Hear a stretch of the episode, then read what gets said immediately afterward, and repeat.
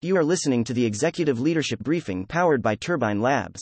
Feds estimate $45 billion in pandemic unemployment aid was stolen, September 23, 2022. Let's get into today's top stories.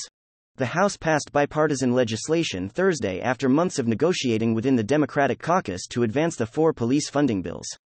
The House approved additional funding for departments with fewer than 125 officers and aid for de escalation training and mental health services to decrease fatal encounters.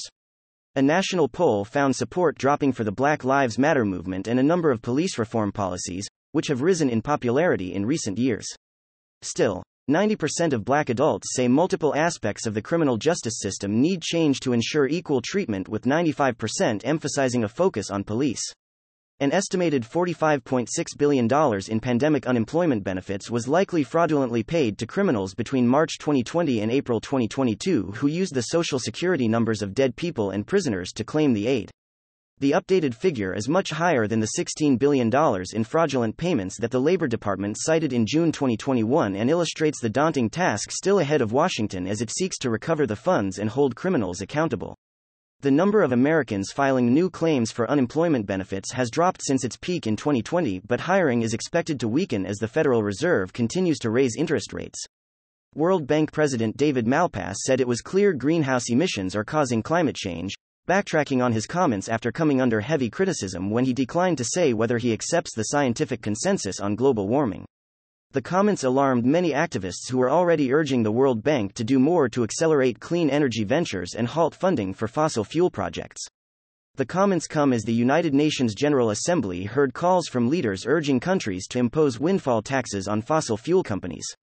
Target said it plans to hire up to 100,000 seasonal workers across the U.S. to prepare for the holidays, a level of hiring that is consistent with last year but slightly below 2020 numbers.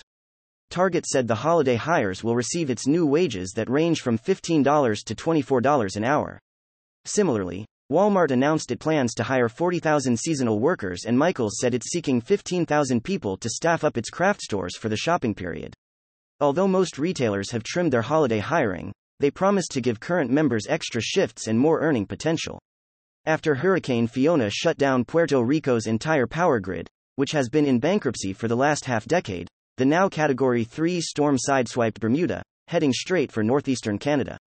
Canadians have been warned Fiona could be the strongest storm to ever hit the country's coast, with experts saying it could be Canada's version of Hurricane Sandy, that caused an estimated $78.7 billion in damage. In Bermuda, Fiona pounded the island with heavy rains and 125 miles per hour winds late Thursday, forcing school and office closures.